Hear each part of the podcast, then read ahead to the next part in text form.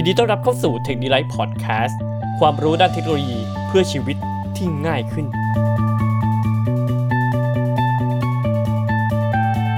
t e c h n i l i f e Podcast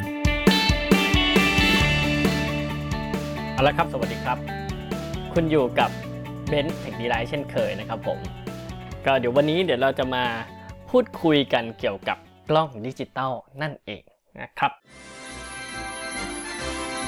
เอาล่ะเดี๋ยวเรามาเริ่มกันเลย หลายคนนะครับน่าจะมีปัญหานะครับว่า เอ้ย กล้องมันมีแบบว่าหลายรุ่นมากเลยนะ แต่ว่าเราจะทำยังไงล่ะ ที่เราจะเลือกกล้องที่มันถูกใจเราได้นะครับ คือกล้องเนี่ยตอนนี้มันมีโอ้โหหลายร้อยรุ่นเลยนะครับ แล้วก็มันออกมาแบบแทบทุกไตรมาสเลย เพราะฉะนั้นแล้วเนี่ยเราจะเลือกแบบไหนให้เราใช้ได้ยาวๆแล้วก็ไม่ต้องเปลี่ยนกันบ่อยนะครับผม เอาละ ผมต้องออกตัวก่อนเลยนะครับว่าผมนะไม่ใช่ตากล้องมืออาชีพนะครับ แล้วก็เป็นคนที่ใช้กล้องเป็นงานอดิเรกนะครับ เป็นงานอดิเรกแบบจริงจังเขาเรียกว่า serious hobby นะครับ แล้วก็ใช้ในการทำงานนะครับ มาค่อนข้างนานนะครับ พอสมควร จึงมีความรู้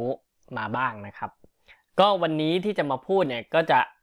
อาจจะไม่ได้เป็นทฤษฎีร้อยเปอร์เซ็นต์คือทั้งหมดเนี่ยมาจากประสบการณ์ของผมเองล้วนๆเลยนะครับ ซึ่งจะเอามาแบ่งปันให้กับทุกคนได้นำไปใช้กันนะครับผม เอาล่ะถ้าเกิดมีความผิดพลาดประการใดก็ขออภัยไว้ก่อนนะครับ แล้วก็ใครที่มีความรู้นะครับ ก็สามารถคอมเมนต์ได้ทางเพจนะครับ แล้วก็เพื่อจะได้ปรับปรุงต่อไป หรือจะได้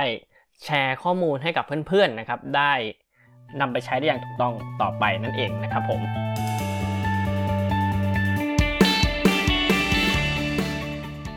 มาเข้าเรื่องกันเลยนะครับผม เรา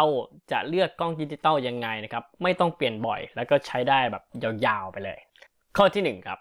ในข้อที่หนึ่งนะครับอยากจะพาไปดูเรื่องราคาก่อนเลยนะครับ เอ๊ะทำไมถึงจะต้องเอาราคาขึ้นมาเป็นส่วนแรกก็ไม่รู้นะครับ คือผมคิดว่าบางคนเนี่ยมักจะดูฟีเจอร์ของกล้องก่อนนะครับ แล้วก็ดูอะไรที่เราชอบก่อนเป็นอันดับแรก แต่สำหรับผมแล้วเนี่ย ก่อนจะเลือกซื้อกล้องเลยผมแนะนำว่าราคามีส่วนสำคัญอย่างยิ่งนะครับ เพราะว่าไม่มีเงินก็ซื้อไม่ได้ไงถูกปะเพราะฉะนั้นเนี่ยเราไม่รู้จะดูกล้องที่มันราคาแพงไปทำไมนะครับ ในเมื่อเราก็ไม่สามารถจะซื้อได้อยู่ดี หรือจะดูเป็นความรู้นั่นก็อีกเรื่องหนึ่งแต่ว่า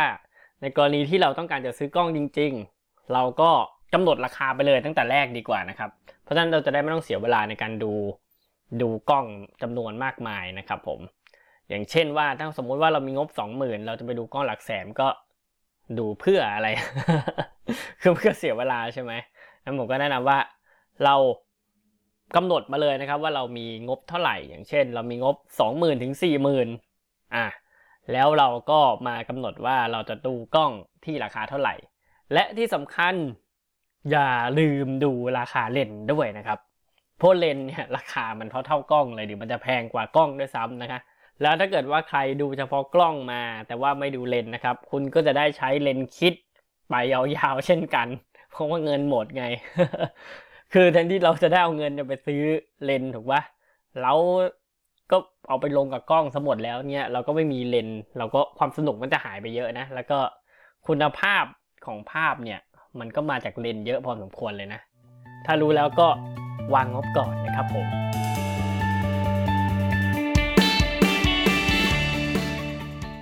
ข้อที่สองเราซื้อมาทำอะไร อืมเรื่องนี้เคยไหม ทุกคนน่าจะมีเพื่อนที่แบบว่าชอบเล่นกล้องอะไรอย่างนี้อยู่แล้วล่ะ แล้วเราก็มักจะไปถามไอ้คนที่มีความรู้เรื่องกล้องว่า เฮ้ย จะซื้อกล้องรุ่นอะไรดีวะ เพื่อนคนนั้นหรือกูรูคนนั้นก็จะตอบกลับมาว่าอะไรครับ แล้วจะซื้อไปทำอะไรล่ะ ทุกคนเลย มักจะเป็นอย่างนี้เหมือนกันทุกคน เอ๊ะ แล้วมันไม่มีกล้องที่มันแบบว่าดีสำหรับทุกคนเหรอหึ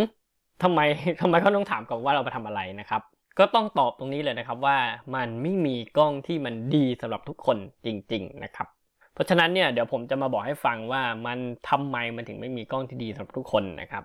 ซึ่งผมเองก็เข้าใจว่าคนที่ไม่เคยซื้อกล้องมาก่อนเนี่ย ก็คือจะไม่มีความรู้เรื่องกล้องมากนักหรอก มักจะคิดว่ากล้องอะไรทุกอย่างเนี่ยมันสามารถจะทำได้ดีไอ้กล้องแพงเนี่ยมันก็จะทำได้ดีทุกอย่าง ซึ่งจริง ๆ แล้วมันก็ดีนะ แต่ว่ามันอาจจะเกินตัวไงเกินงบไป ซึ่งมันอาจจะไม่ได้ใช้ประโยชน์กับเราถูกต้องไหมเพราะนั้นก็เลือกกล้องที่มันเหมาะสมกับตัวเรานั่นเองนะครับ ดังนั้นเรามาดูกันเลยว่า ที่ผมบอกว่ากล้องแต่ละตัวไม่ได้เหมาะกับทุกคนเนี่ย มันแปลว่าอะไรนะครับ กล้องแต่ละตัวเนี่ยมันเก่งไม่เหมือนกัน ซึ่งตัวที่มันเก่งเนี่ยบางตัวมันก็เก่งภาพนิ่ง บางตัวมันก็เก่งงานวิดีโอนะครับ หรือบางตัวมันก็มีปุ่มอะไรเยอะแยะมากมายนะครับ โอ้โห ตัวกล้องนี่มีแต่ปุ่มเต็มไปหมดเลย พวกนี้มือโปรก็แต่ชอบ แต่มือใหม่ก็ได้แยงนะ ใช่ไหม เพราะว่าเฮ้ยมันปุ่มมันเยอะเกินไปอะเรามือใหม่อะเราไม่รู้จะปรับอะไรอะ แต่บางตัวก็แทบจะไม่มีปุ่มเลย ซึ่งมือใหม่มักจะชอบ เพราะว่าเอ้ยมันก็ดูง่ายดีนะ มันก็เข้ามีเมนูลัดนู่นนี่อะไรอย่างเงี้ย อ่ามีเป็นแสดงผลเป็นรูปภาพให้ดูเหมือนดูง่ายอย่างเงี้ยครับ แต่มือโปรก็จะไม่ชอบ เพราะว่ามันใช้งานยาก เพราะว่าการการใช้งานของมือโปรต้องการความรวดเร็ว ซึ่งเราจะต้องทำการปรับอย่างรวดเร็วในการถ่ายนะครับ เพราะฉะนั้นคนที่ใช้งานได้คล่องแคล่วแล้วเนี่ยก็ต้องต้องการตัวกล้องที่มีปุ่มเยอะ ซึ่งตัวที่มีปุ่มเยอะก็จะมีน้ำหนักเยอะตามไปด้วยเช่นกันนะครับ ส่วนใหญ่ มันก็จะหนักพอสมควรเลยทีเดียว ซึ่งคนที่เป็นมือใหม่ต้องการซื้อมาจะไม่ได้จริงจังกับกล้อง แต่ว่าต้องการรูปถ่ายที่ดีกว่ามือถือ แล้วก็เป็นพ็อปสวยๆได้ด้วยอ่าอย่างนั้นเราก็อาจจะไปดูกล้องที่มีปุ่มน้อยๆตัวเล็กๆน้ำหนักเบาๆหน่อยนะครับผมนี่ก็เป็นตัวอีกหนึ่งทางเลือกที่มันต่างกันนะครับ อีกอย่างหนึ่งคนที่ชอบถ่ายภาพ หรือว่าคนที่ชอบถ่ายวิดีโอทำงาน YouTube อย่างนี้เป็นต้น คือถ้าเกิดทำงาน YouTube เนี่ยก็ต้องถามว่าเราทำงานกี่คน เราทำงาน 1 คน 2 คน ถ้าเกิดเราทำงานคนเดียว กล้องควรจะมีการฟลิปหน้าจอกลับมาให้สามารถมองตัวเองได้ไหม อย่างนี้เป็นต้นนะครับ ก็พวกที่ทำวีล็อกนะครับ พวกนี้ก็จะจำเป็นที่จะต้องใช้การฟลิปนะครับ หรือถ้าเกิดทำงาน 2 คนก็ไม่จำเป็นต้องฟลิปก็ได้ เพราะฉะนั้นอย่างที่ผมบอกก็คือ มันมีความสามารถต่างกันทุกตัวครับ เพราะฉะนั้นแล้วเราต้องมาคิดก่อนว่า เราซื้อกล้องไปทำอะไรนั่นเองนะครับผม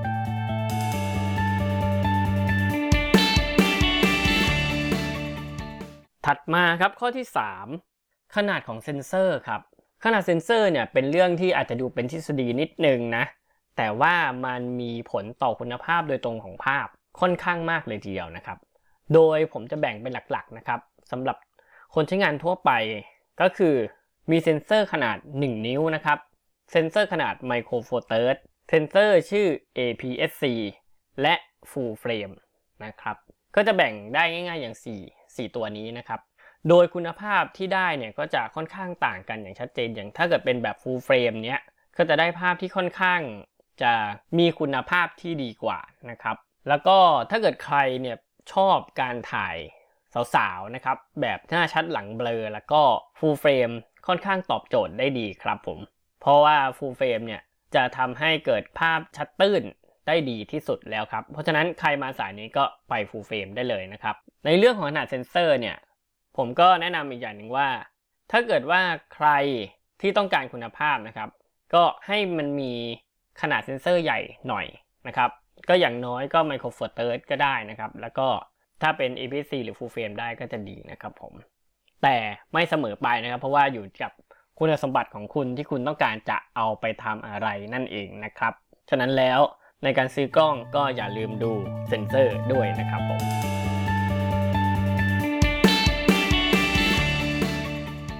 ต่อมาในหัวข้อที่ 4 นะครับ Viewfinder Viewfinder คืออะไรครับ Viewfinder เนี่ยมันคือช่องมองภาพนั่นเอง เคยเห็นไหมพวกมือโปรทั้งหลายนะครับ ชอบจะเอาตานะครับ เข้าไปส่องกับกล้อง ก็จะมีช่องให้เราส่องดูนั่นแหละครับ ตัวนั้นเราเรียกว่า Viewfinder แล้ว กล้องที่ไม่มี Viewfinder ล่ะมันมันต่างกันยังไง หรือมันสำคัญยังไง ตัว Viewfinder เนี่ยจะสำคัญก็ต่อเมื่อเราจะใช้ในการถ่ายภาพในเวลากลางวัน และก็มีแสงแดดจ้านั่นเองนะครับ เพราะว่าถ้าเราสังเกตเนี่ยคือดูมือถือเราเองก็ได้นะครับถ้าเกิดมือถือเราอยู่ในกลางแจ้งเนี่ยเราก็จะมองภาพไม่ค่อยชัดใช่ไหมมันก็จะดูแบบว่าสีก็จะไม่ค่อยเหมือนจริง เหมือนตอนที่เราดูในที่ร่มนะครับ กล้องก็เหมือนกัน เพราะฉะนั้นแล้วเนี่ยตัวนี้ทำให้เราส่องเข้าไปมองปุ๊บเนี่ยเราก็สามารถดูได้ทั้งในขณะที่กำลังถ่าย หรือถ่ายเสร็จแล้วเราต้องการดูภาพจริง ๆ เนี่ยเรากดดูภาพแล้วก็ส่องเข้าไปดูภาพจริงๆในนั้นได้เลยนะครับ ซึ่งมันทำให้เราถ่ายภาพแล้วก็ปรับแสงของเราเนี่ยได้แม่นยำมากขึ้นนั่นเองนะครับผม ส่วนนี้ก็ไม่ส่วนสำคัญถ้าเกิดว่าใครชอบถ่ายกลางแจ้งบ่อยๆเนี่ยผมก็คิดว่าฟังก์ชันนี้ก็ไม่ควรพลาดนะครับ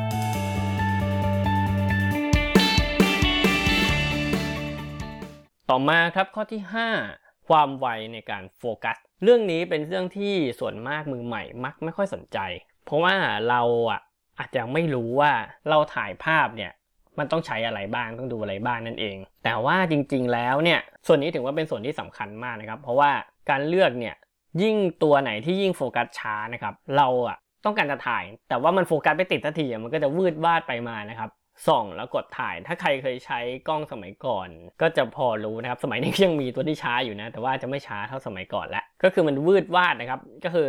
กดแล้วกว่ามันจะดันติด แล้วก็เพื่อที่จะโฟกัสเนี่ยมันช้าเหตุการณ์นั้นก็ผ่านไปแล้วนะครับ แล้วก็ฟังก์ชันนี้เนี่ยผมแนะนำให้ดูไม่ใช่เฉพาะภาพนิ่งอย่างเดียว ดูงานวิดีโอด้วยนะครับ บางตัวนะ เรื่องการถ่ายภาพนิ่งเนี่ยมันไวแต่งานวิดีโอมันดันช้านะครับ ก็มีนะเพราะฉะนั้นเนี่ยเราก็ควรจะดูแล้วก็ไปทดสอบเองนะครับถึงจะรู้ว่ามันช้าหรือเร็วยังไง อีกส่วนสำคัญหนึ่งคือมันทำให้เราหัวร้อนครับ คือถ้าเกิดโฟกัสช้าเนี่ยมันจะทำให้เราหัวร้อนแล้วเราหงุดหงิด แล้วบางทีไม่อยากจะถ่ายด้วยนะ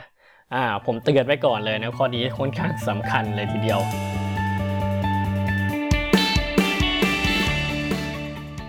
ต่อไปครับข้อที่ 6 Shutter Lag ครับ Shutter Lag คืออะไร Shutter Lag เนี่ย มันหมายความว่าระยะเวลาในการที่เราเนี่ยกดชัตเตอร์ลงไปแล้ว แล้วกว่ามันจะจับภาพ และแสดงภาพให้เราดูเนี่ยมันใช้เวลานานแค่ไหน ซึ่งบางตัวถ้าเกิดว่ามี Shutter Lag มากนะครับกดปุ๊บ เราจะได้ภาพผ่านไปจากนั้นอีกประมาณสักเสี้ยววิ ซึ่งคนที่กำลังยิ้มอยู่อาจจะไม่ยิ้มแล้วอย่างนี้นะครับ เพราะฉะนั้นไอ้นี้ก็จะเป็นอีกหนึ่งอาการที่ทำให้หัวร้อนได้เช่นกัน เพราะฉะนั้นแล้วผมก็แนะนำว่า อย่าลืมที่จะเช็คชัตเตอร์แลกด้วยนะครับผม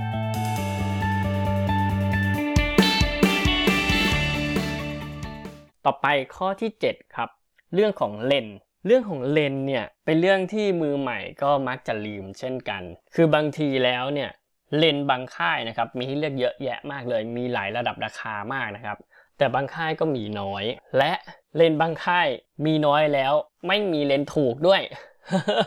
มีแต่เลนส์แพงก็คือเขาเน้นเฉพาะคุณภาพดีๆ แล้วก็ราคาแพงมาก ฉะนั้นถ้าเกิดคุณไม่อยากเจ็บตัวหนักหน่วง ถ้าเกิดเรามีงบน้อย เราก็ดูระบบเลนก่อนนะครับแล้วค่อยเลือกยี่ห้อกล้อง คือไม่ใช่ว่าตัวที่มีเลนที่ราคาแพงนะจะไม่ดีนะครับ คือราคาแพงเนี่ยมักจะเป็นเลนที่มีคุณภาพดีนะครับ ซึ่งเขาก็จะไม่ผลิตที่มีคุณภาพระดับรองลงมาก็จะไม่ค่อยมี เพราะฉะนั้นเนี่ยก็อย่าลืมดูเรื่องของเลนก่อนที่จะซื้อด้วยนะครับ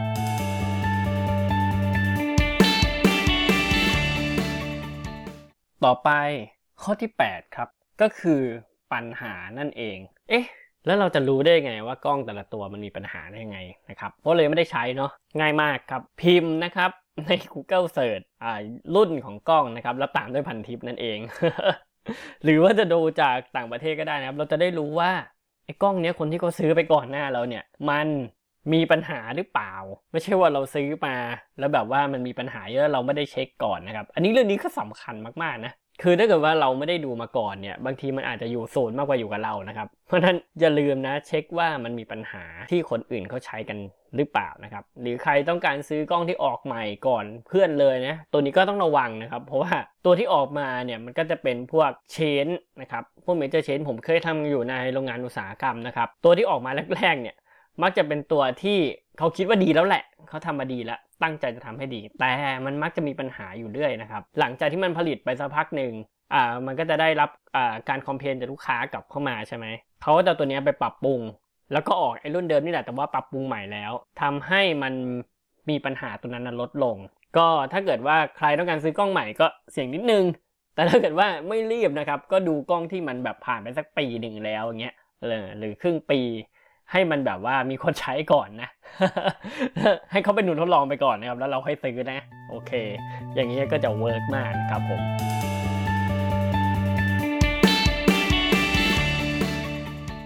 ต่อไปครับข้อที่ 9 ไปลองด้วยตัวเองครับ คือข้อนี้เนี่ยหลายคนก็เหมือนกันนะครับ คือถามอยู่นั่นแหละว่าเฮ้ยเราเนี่ยจะซื้อรุ่นไหนดี รุ่นไหนดี รุ่นนี้เขาว่าดี รุ่นนี้เขาว่าไม่ดี แต่ยังไม่ได้ไปลองของจริงเลยนะครับ ยังไม่ได้ไปจับเลย ซึ่งบางทีแล้วเนี่ยเราเห็นว่ามันดีก็จริงนะ แต่ว่าพอเราไปจับนะเราไม่ชอบนะครับ แล้วมันจับแล้วมันไม่เข้ามือ เรารู้สึกว่ามันแบบไม่ถูกชะตาบางทีมันก็อาจจะไม่ใช่กล้องของเราก็ได้นะ คือมันไม่ใช่กล้องที่มันเหมาะกับเรา เพราะฉะนั้นแล้วผมแนะนำว่าไปจับกล้องตัวจริงก่อนนะครับ ถึงจะเข้าใจ และก็แนะนำว่าเตรียม memory card ไปด้วยนะครับ เพราะว่าไอตัว memory card เนี่ย บางที่เขาก็ไม่ให้เรานะครับ คือเขาไม่มีให้เราลองนั่นเอง แล้วเวลาเราจะไปลอง test วิดีโอ test ถ่ายภาพนิ่งอะไรเงี้ย เราก็จะไม่สามารถที่จะดูได้ใช่ไหม เพราะฉะนั้นแนะนำว่าให้เอา memory card ไปด้วยนะครับถ้ามีนะครับผม หรือยืมใครไปก็ได้อะโอเค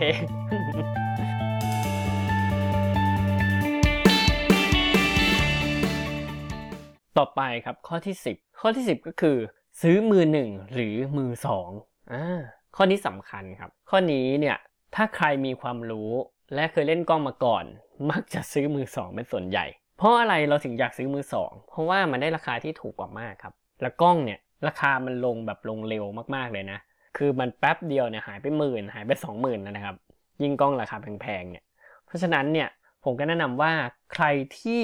พอมีความรู้อยู่บ้านนะครับ หรือว่ามีเพื่อนที่มีความรู้ เราสามารถที่จะ ดูกล้องมือสองได้นะครับ เป็นอีกหนึ่งทางเลือกที่ดีเลย แล้วก็ไม่เจ็บตัวมากเอ่อสมมติเราใช้ไปสักพักหนึงเราเบื่อเราก็สามารถเปลี่ยนได้โดยไม่ต้องแบบหลอนใช่ไหมเออเพราะว่าเปลี่ยนกล้องใหม่ทีหนึ่งนี่แบบโอ้โหหนักหน่วงใช้ได้เลยนะ เพราะฉะนั้นก็แนะนำว่าถ้าเรามีโอกาสหากล้องมือสองได้แบบใหม่ๆ ดีๆ เราดูเป็นเนี่ยก็หากล้องมือสองมาใช้ก็ได้นะครับ ก็ไม่ไม่ได้น่าเกลียดนะครับผม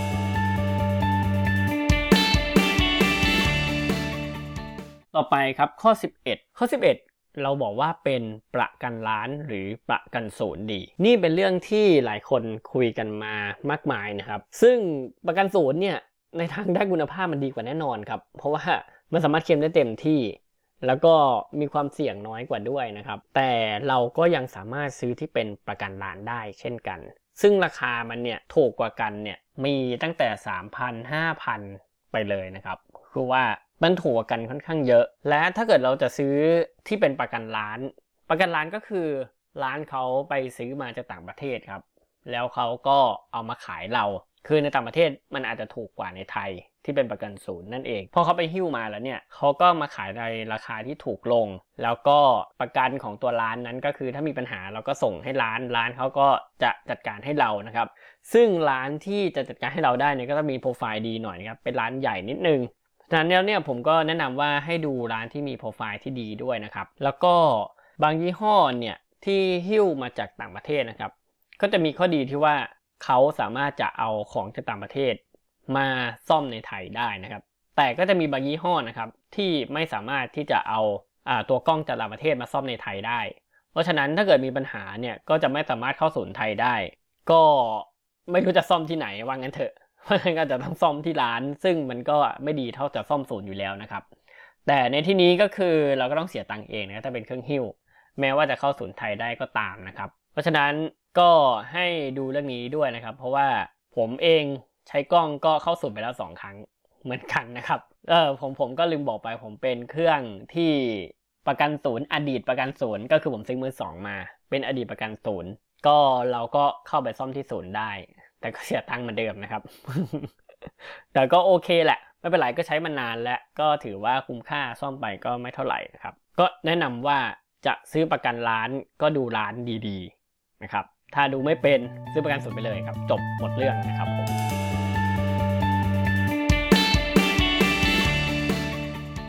ต่อไปครับข้อ 12 ข้อที่ 12 นี้นะครับ เป็น ของแถมแล้วกัน เพราะว่ามันไม่ได้เป็นประเด็นมากนักนะครับในสมัยนี้ นั่นคือประเภทของกล้องนั่นเองทำไมผมถึงบอกว่าประอ่าประเภทของกล้องเนี่ยไม่ได้เป็นประเด็นนะครับ คือว่าถ้าเกิดเราทำข้อ 1 ถึงข้อ 11 แล้วเนี่ยเราดูมาครบจาก1ถึง11 แล้วเนี่ยเราจะได้กล้องที่เราอยากได้แล้วนะครับ เราจะได้ตัวที่แบบว่าเราต้องการแล้ว ซึ่งจริงๆเนี่ยมันจะผ่านข้อ 10 ข้อประเภทกล้องนี้ไปแล้วนะครับ ซึ่งจะทำให้เราเนี่ย ได้กล้องที่เราต้องการเรียบร้อยแล้วนะครับแต่ข้อ 12 เป็นข้อแถมก็คือผมก็จะมาบอกว่ามันคืออะไรกันบ้างให้เป็นความรู้แล้วกันนะครับ 1. ครับกล้อง DSLR 2. กล้อง mirrorless 3. กล้อง compact ผมจะมาพูดถึง 3 ตัวนี้นะครับ กล้อง DSLR ก็คือ Digital Single Lens Reflex นะครับ นั่นหมายความว่ากล้องเนี่ยจะใช้ระบบกระจกสะท้อนนะครับ ซึ่งผมจะไม่ลงลึกเรื่องการทำงานของมันนะ แต่เราจะมาดูข้อดีของมันดีกว่า กล้องประเภทเนี้ยจากที่ผมได้ใช้นะครับ ก็คือผมไม่รู้ว่าจริง ๆ แล้วเนี่ยมันจะเป็นยังไงแต่ผมใช้มาเนี่ยมันไม่เคยพังเลยนะครับ มันค่อนข้างถึกใช้ได้เลยนะครับ ไม่เคยพังเลยผมใช้มีอยู่ตัวหนึ่งใช้มา 7 ปีนะครับ ไม่เคยมีปัญหาไม่เคยซ่อมเลยแม้แต่ครั้งเดียว ปัจจุบันนี้ผมใช้มือเลดนะครับซ่อมไปสองครั้งแล้วนะครับ แต่ก็ไม่เกี่ยวนะไม่เกี่ยวตัวผมเองอาจจะไม่ดีก็ได้นะครับ คือ ตัวกล้อง DSLR ก็ผมคิดว่ามันค่อนข้างจะแข็งแรงนะครับ แล้วก็สามารถเปลี่ยนเลนส์ได้ แต่ข้อเสียมันก็คือบางตัวส่วนมากนะครับ ส่วนมากไม่ใช่บางตัว ส่วนมากเนี่ยจะมีเทคโนโลยีที่ต่ำกว่ากล้องมิเรเลสนะครับต่อมากล้องมิเรเลสเป็นกล้องที่ได้รับความนิยมอย่างสูงนะครับในปัจจุบัน ซึ่ง mirrorless ตามชื่อครับก็คือกล้องไร้กระจกนั่นเอง เพราะว่ามันไม่มีไอ single lens reflex เหมือน DSLR นั่นแล้วนะครับ เพราะฉะนั้นมันก็จะไม่มีกระจกอยู่ข้างหน้านั่นเองนะครับ ก็ตัวนี้มีจุดเด่นก็คือว่าเทคโนโลยีส่วนใหญ่ใหม่ๆเนี่ยมักจะลงมาอยู่ใน mirrorless เกือบทั้งหมดนะครับซึ่งค่อนข้างจะล้ำหน้ากว่า DSLR ที่เป็นที่สมัยก่อนเนี่ยค่อนข้างนิยมตัว DSLR มากกว่า ในปัจจุบันนี้ก็เป็น mirrorless เรียบร้อยแล้วนะครับ แล้วก็ตัวนี้สามารถจะเปลี่ยนเลนได้ด้วยนะครับผม ก็มีเลนให้เลือกเล่นเยอะแยะมากมายนะครับ ถัดมานะครับ กล้อง Compact กล้อง Compact เนี่ย เมื่อก่อนนะครับ มันคือกล้องที่เป็นกล้องรุ่นล่างๆ ก็เราก็มักจะเห็นอ่าคนแก่ใช้นะครับ ที่แบบว่าเออหรือว่าคนหนุ่มสาวก็ได้ ที่เออเขาแบบว่าไม่ได้อะไรกับกล้องมากมาย แค่ว่ามันถ่ายดีกว่ามือถือนี่ก็ใช้ได้แล้ว ซึ่งมันก็ไม่สามารถเปลี่ยนเลนได้ ก็ตัวเซนเซอร์ก็จะขนาดก็จะเล็ก ซึ่งพวกนี้เนี่ยก็จะเหมือนจะมีฟีเจอร์ หรือฟังก์ชันการถ่ายไม่ค่อยดีเท่าไหร่นะครับ ก็คือแค่พอถ่ายได้ แต่ปัจจุบันนี้เนี่ย มันมาในรูปแบบใหม่ คือกล้อง compact ระดับเทพ มันเทพยังไง คือเราผมบอกแล้วว่ามันเปลี่ยนเลนส์ไม่ได้ใช่ไหมครับ แต่ว่าปัจจุบันเนี้ยเขาให้เลนส์เทพๆมาในกล้อง compact เลยนะครับ เพราะฉะนั้นเนี่ยมันก็จะทำให้ตัวกล้อง compact ของเราเนี่ยกลายเป็นกล้องค่อนข้างจะครอบจักรวาล บางตัวนำเทคโนโลยีจาก mirrorless ตัวสูงๆ เอามาใส่ในกล้อง compact ทำให้ราคามันเนี่ยบางทีมัน หลายตัวแพงกว่ากล้อง mirrorless ด้วยซ้ำและใช้ตัวเดียวนี่ก็มักจะจบทุกสถานการณ์ ปัจจุบันก็จะมีมือโปรหลายคนนะครับ ที่เขาจะพกกล้อง compact ตัวท็อปเนี่ยเก็บไว้กับตัวนะครับ เพื่อที่ว่าเผื่อมีงาน หรือว่ามีปัญหากับกล้องหลักก็จะใช้ตัวนี้ในการถ่ายต่อได้ หรือว่าเราไปเที่ยวเขาแบกพวกโปรเนี่ยมักจะมีกล้องที่ขนาดใหญ่นะครับ แล้วก็มันมักจะเบื่อความหนักของมัน ซึ่งผมก็เป็นหนึ่งในนั้นนะครับ ผมก็เบื่อบางทีก็หืกว่าจะงัดกล้องใหญ่ของเราเนี่ยโอเค คุณภาพมันดีแหละ แต่ว่ากว่าจะได้งัดมันออกมาถ่ายเนี่ยมันมันขี้เกียจใช่ไหมเพราะฉะนั้นเฮ้ยเราก็เอากล้องคอมแพคตัวเล็ก ๆ เนี่ยบางๆเนี่ยใส่กระเป๋ากางเกงได้เนี่ย ออกมาถ่ายได้เหมือนกันนะครับ ซึ่งคุณภาพมันเนี่ยผมบอกเลยว่าสมัยนี้ไม่ใช่ธรรมดาอีกต่อไป และมันโหดใช้ได้เลยนะครับผมเพราะฉะนั้นอันนี้ก็เป็นอีกหนึ่งตัวเลือกที่แบบว่า ขนาดค่อนข้างเบา และใช้ได้ใช้ได้หลากหลายสถานการณ์มาก ๆ นะครับ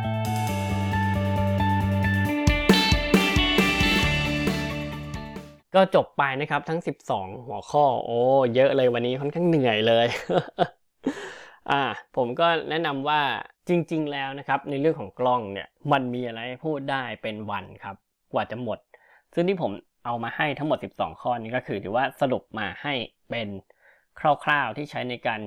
ช่วยเป็นไอเดียในการตัดสินใจนะครับ เพื่อเวลาใครที่จะต้องการซื้อกล้องใหม่เนี่ยสามารถจะ